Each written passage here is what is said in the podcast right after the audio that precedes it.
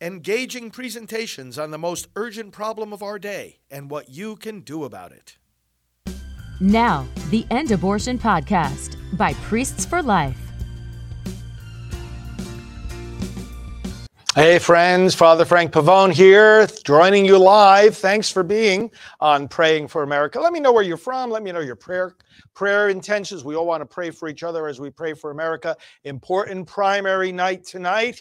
Arizona, state of Washington, Michigan, Missouri, Ohio, and of course, Kansas. Very, very important ballot initiative there. The polls are just closing now. So I don't know how long it'll take us to get results there, but we've been praying and working hard that this first pro life initiative uh, on the ballot since Roe is gone uh, will be successful but we shall see. You know, with these ballot initiatives, you know, we always kind of hold your breath because not because the people aren't pro-life. I we know from polling after polling that that Americans don't want unlimited abortion, except that, that, that that's not what they end up voting on if the other side has succeeded in getting into their heads that this is something completely different. So, and that's what happens a lot with these ballot initiatives in many states uh, uh, that as we have seen in the past. But we're reserving judgment. We will see what happens tonight. I know the people of Kansas, some of you watching now, no doubt, are very strong, strongly pro-life, and uh, uh, just, um, uh, just really offended. I would be offended if I lived there and saw how the uh, pro abortion people are trying to say that this right to abortion is in their state constitution when nobody's ever discovered that there before. Isn't it amazing how these things all of a sudden come up out of the blue? Well, a lot of you, the both viewers of this program and also our audience uh, beyond this program, have been asking me a lot of key questions subsequent to the Dobbs decision. Can another court decision reverse it and bring Roe back? Can they bring Roe back by a law? Uh, what is your mission now as a pro life organization that Roe v. Wade uh, has been reversed? Are people going to not join in on the pro life effort because they think the battle is already won? And on and on it goes with the different kinds of very important questions. I want to just do a rapid fire tonight to kind of bring us up to date post Roe and post Dobbs. Bring us up to date on the how I've been answering some of these questions. And I just got finished writing a new brochure about the Dobbs case that uh, I will make available to you very soon. It's gone to the printer. And um, and I think eventually I'm going to do a book actually uh, about this. Uh, so we'll talk more about that. But let's go into prayer. Then I want to answer you and those rapid fire questions for tonight. And I see uh, your comments coming uh, in uh, now as well. And uh, brothers and sisters, thank you for for participating in this way. Let's go to the scriptures, and I want to read Psalm 15 here as we begin our prayers. Lord, who may enter your sanctuary? Who may live on your holy hill. He whose walk is blameless and who does what is righteous, who speaks the truth from his heart and has no slander on his tongue, who does his neighbor no wrong and casts no slur on his fellow man, but honors those who fear the Lord. But who keeps his oath even when it hurts, who lends his money without usury and does not accept a bribe against the innocent, he who does these things shall never be shaken. Let us pray. Father, may we never be shaken because we are firm in you, O God. We are citizens of the kingdom of heaven. Uh, we uh, are have died and are risen again in Christ. We know that we have our reward in heaven. We know that all things work together for the good of those whom you call according to your plan. We know that we can do all things in Christ who strengthens us. We know these things, Lord, and we rejoice that we have the strength uh, that comes only from you and that no one can take away from us. And we rejoice that our founders had that same strength and that they gave us a country where we could live in peace, security, and with religious freedom. So committed were they to the truth that human beings need to be free from government coercion, that they need to be free to live according to their consciences. What a glorious truth this country was founded on freedom that was, Lord, we take it so for granted, but it was not known in the, in the realm of politics and government. It was not known until America came and set things right in such a way that unique among nations, it was founded not on geography, not on ethnicity, but on principles of liberty and self governance and dependence on you. May we not take these things for granted, Lord. May we awaken, recognize the treasure that is ours in America, and work to save this great country from the radical fringe that is trying to destroy it. We ask this through Christ Jesus our Lord. Amen. Now, the Dobbs case. As I said, I'm, I'm working hard to help people understand this landmark, historic decision of the United States Supreme Court. I want to go to the board, the whiteboard here, because I want to use an analogy for you that I've been using for a number of people that they've found helpful to understand what has changed now that Roe is reversed. Let me go over there. Let's take a look. I'm no expert in football, but I think this will help under uh, help us understand what has happened.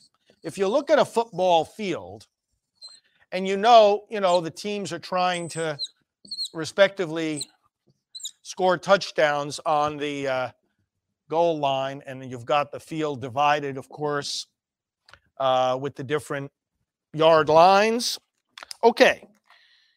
Now, if you're going to play football, you're going to play according to the rules of the game.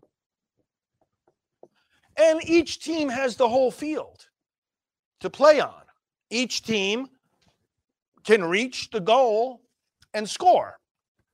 What if there were some wild and crazy, unjust, unfair, ridiculous ruling, okay, from a court that said, okay, you got team A, you got team B. Team B, play according to the normal rules. Team A, you can't go beyond the 40 yard line. Can't, you can't go beyond that. You've got to play only here. And by the way, Team B, you've got a zone here where you can go unobstructed to make a touchdown, unobstructed at any time. Now, who in their right mind is going to say that this is a fair way to play football, right? Doesn't make any sense. And yet, if you look at the two sides, those that want to protect babies from abortion and those who want to protect abortion from restrictions, this is what Roe v. Wade did. They said that there was a constitutional right to abortion in our Constitution.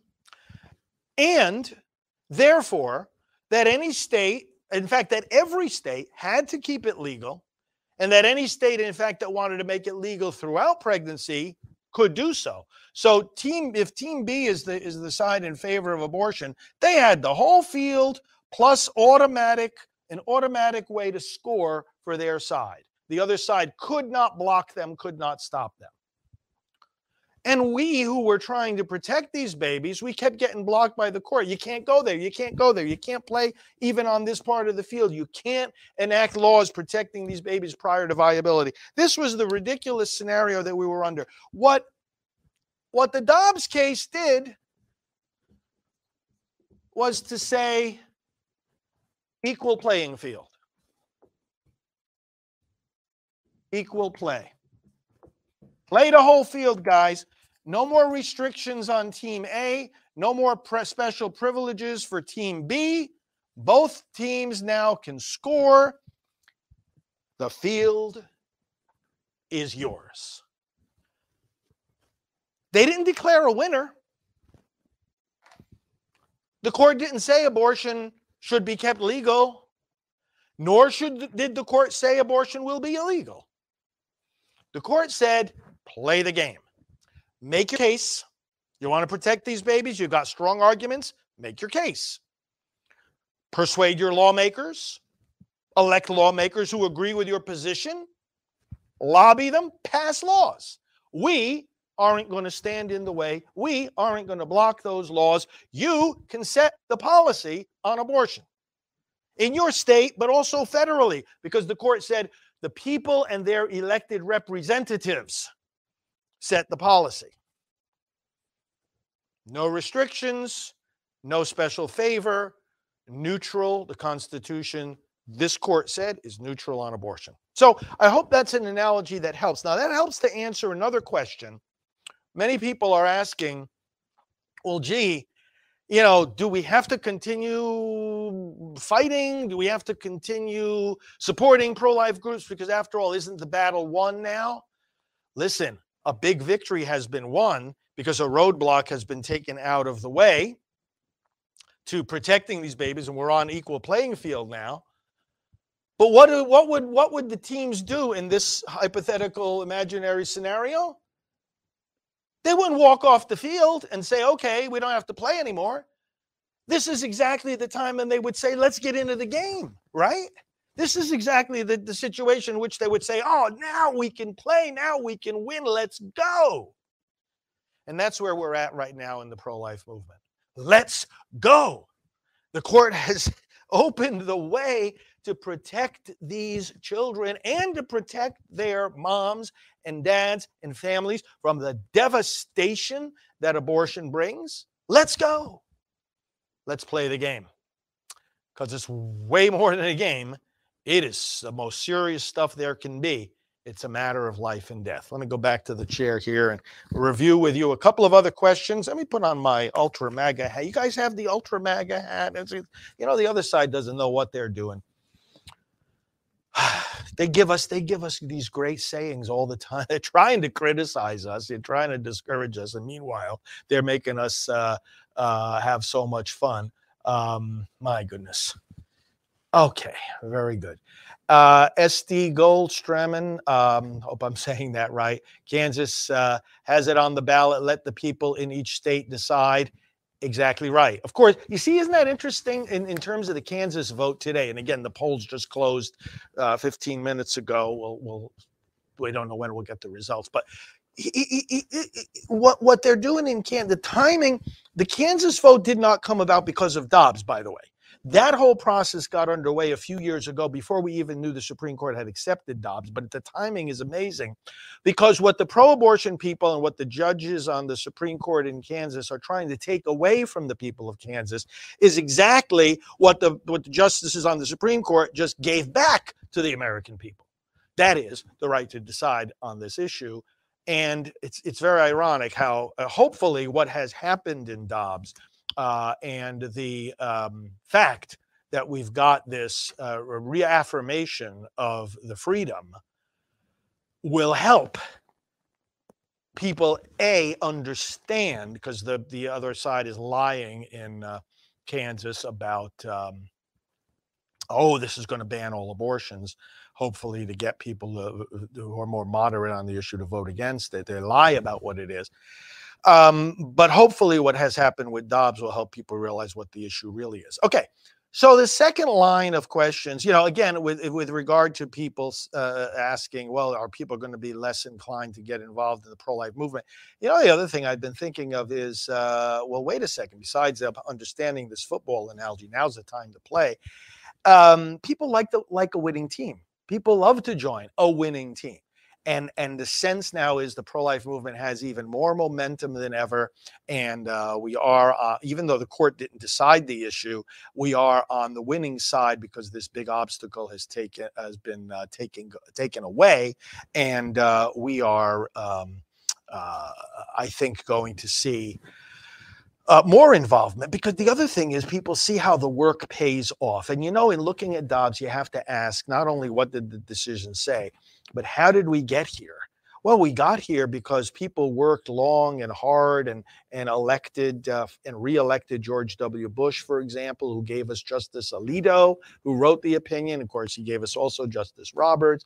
And then people worked hard and, and people were motivated. We worked hard in our organization for the election and reelection of George W. And we were and we were making it clear that the Supreme Court was at stake. Obviously, in the election of Donald J. Trump, so many people were saying, "Hey, this is exactly right. He is uh, uh, um, uh, going to shape the Supreme Court one, two, maybe three uh, people uh, on the court. This this vote is not just going to affect the next four years; it's going to affect the next forty years." And people voted with that in mind. And and the idea is that this pays off in the long run. And you may remember in October of 2016, President Trump was asked, Are you going to appoint justices uh, uh, to who promised to reverse Roe v. Wade? And Trump said, They don't have to promise it. I'm going to appoint the kind of justices which, uh, if they're on the court, Roe v. Wade will automatically be reversed because they're going to be committed to the Constitution and not to their personal ideology. And what happened, friends? What happened? Exactly what President Trump said. Once again, on this, as on so many other things, we can say Trump was right. All right, what other kind of questions have been coming back to us? Well, what's your work going to be like now?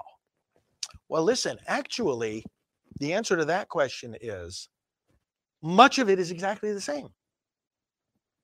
The, all the educational work we do on who is this baby in the womb. You see a little clip of a six week baby at the beginning of these episodes amazing footage, right? Direct video images of the baby in the womb.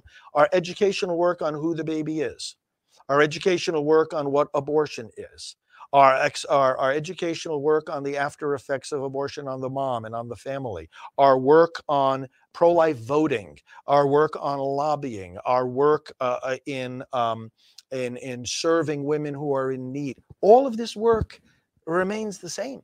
The difference is we get more bang for the buck. In other words, our arguments have more effect because now they're not blocked by this dogmatic assertion that, oh, well, it's a constitutional right, you know. And and secondly, uh, our our our all our work in elect, educating, persuading, electing, lobbying, and passing pro-life laws has more effect now because the courts aren't going to automatically strike those laws down. So a lot of the work, I would say the bulk of the work remains exactly the same in the pro life movement and for all the various pro life groups, except it has more effect.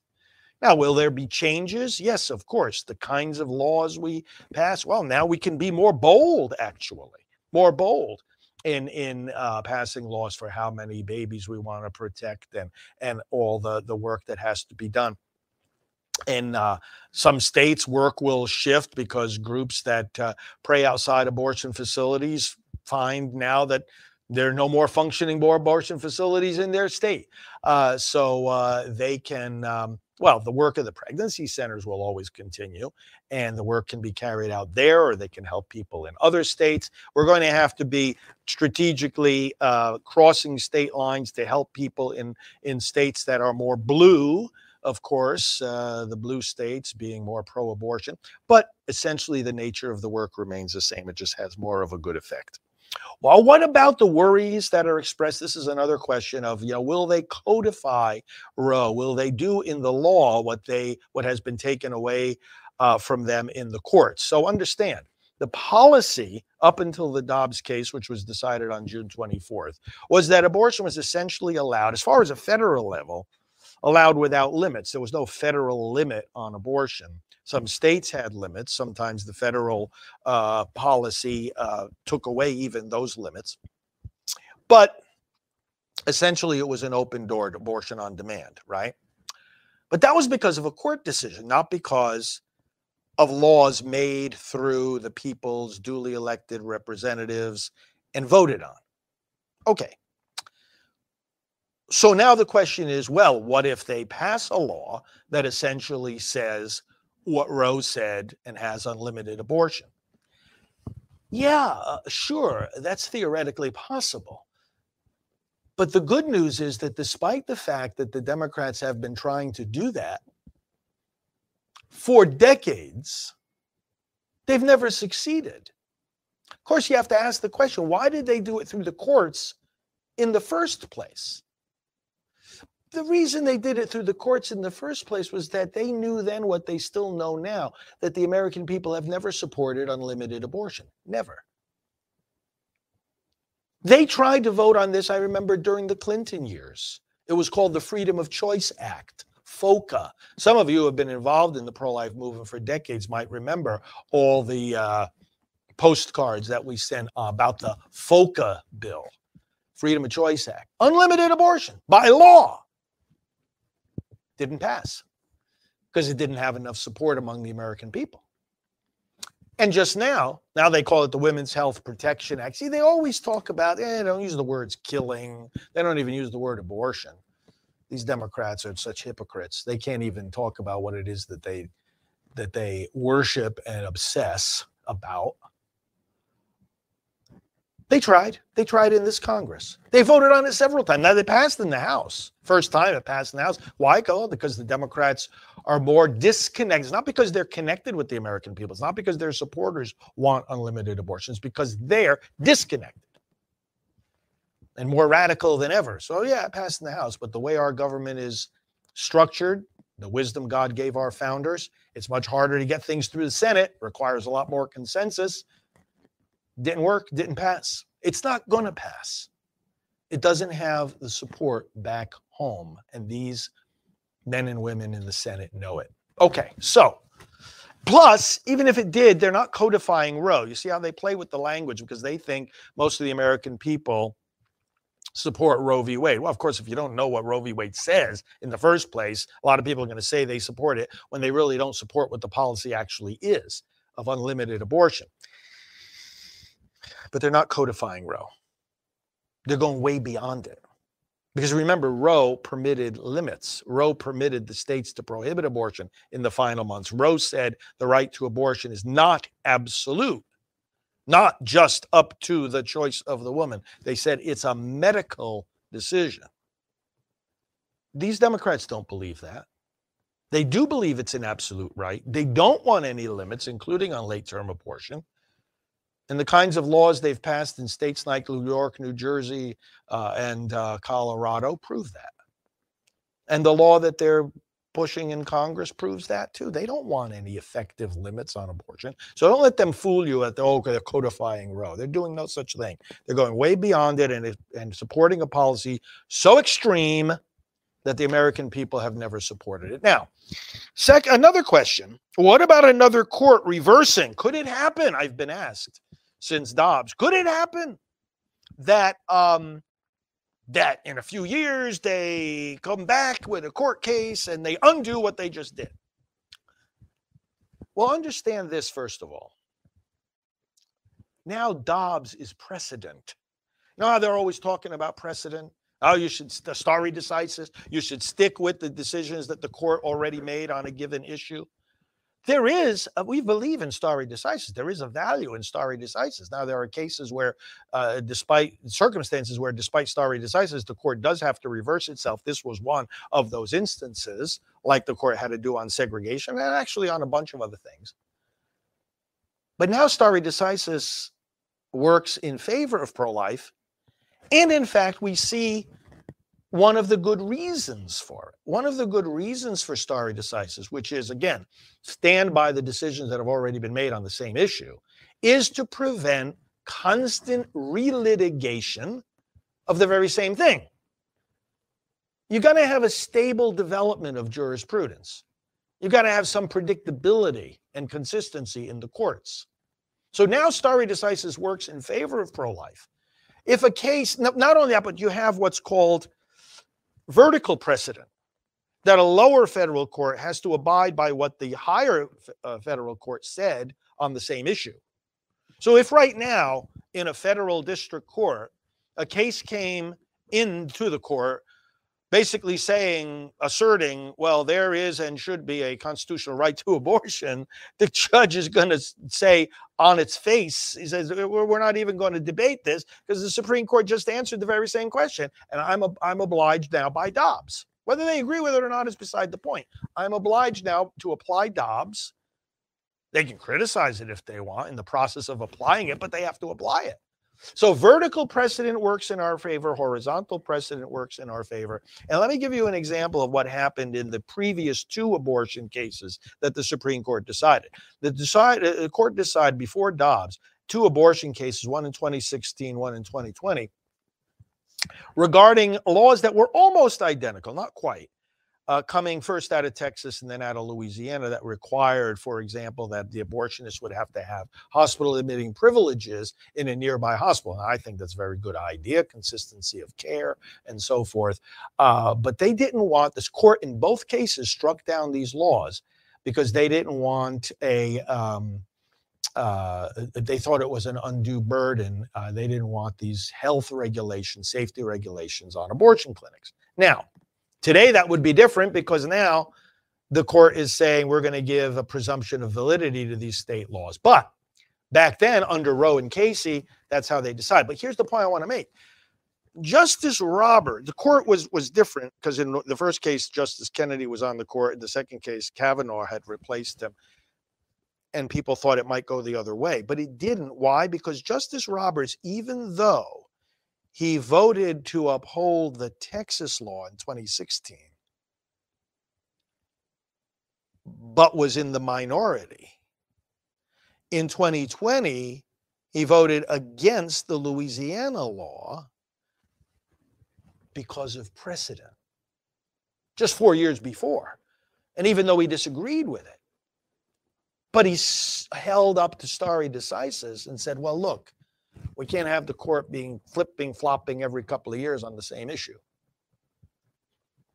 If this matter were somehow to get through the district court and the appellate court again soon, let's say there's another another change on the court, even Roberts, I'm convinced, would stick with the reversal of Roe v. Wade, even though he didn't vote to reverse it this time. He upheld the he upheld the, the Mississippi law, but because of his view of precedent and stare decisis, I think we would be safe and in good shape with that.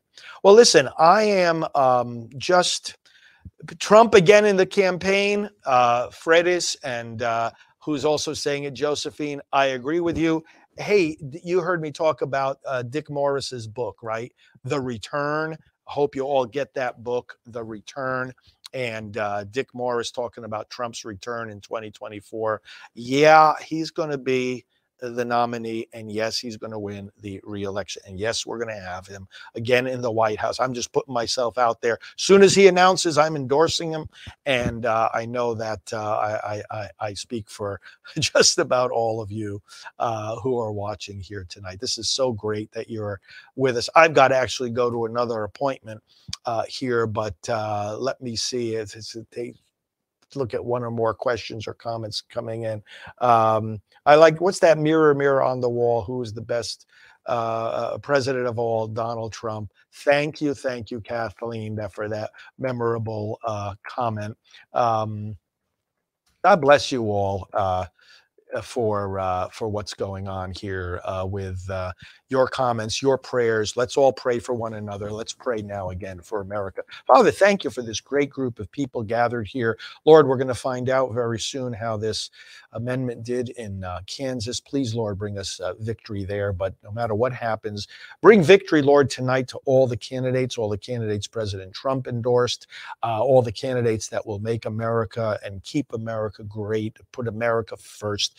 Lord, we know what we are after, and uh, it is it is something good uh, for us, for our children, for our future, for their education, for our border, for our security, for our standing in the world, for our military, for our economy, for our religious freedom, for the unborn. Lord, all these things that President Trump made unprecedented progress on, we thank you because we're going to defend that progress. We're going to heal this nation. We're going to take back the ground that the that, that the God-hating, life-hating, America hating, freedom hating Democrats have taken away from us, Lord. Not the good, the good people of uh, across our land who identify themselves as Democrats, but don't realize how far the party has gone, though more and more of them are realizing it. But Lord, we're talking about these radical leaders and, and the radical left that has hijacked that party. Lord God, save us from their wicked doings and uh, and strengthen us now by this primary today and by the primaries that yet remain, and then by the general election, enable us to put a firewall, enable us to put a blockade against the destructive work of these people. Bless us, Father. as we pray now the words Jesus taught us. Our Father who art in heaven, hallowed be thy name. Thy kingdom come, thy will be done on earth as it is in heaven. Give us this day our daily bread, and forgive us our trespasses, as we forgive those who trespass against us.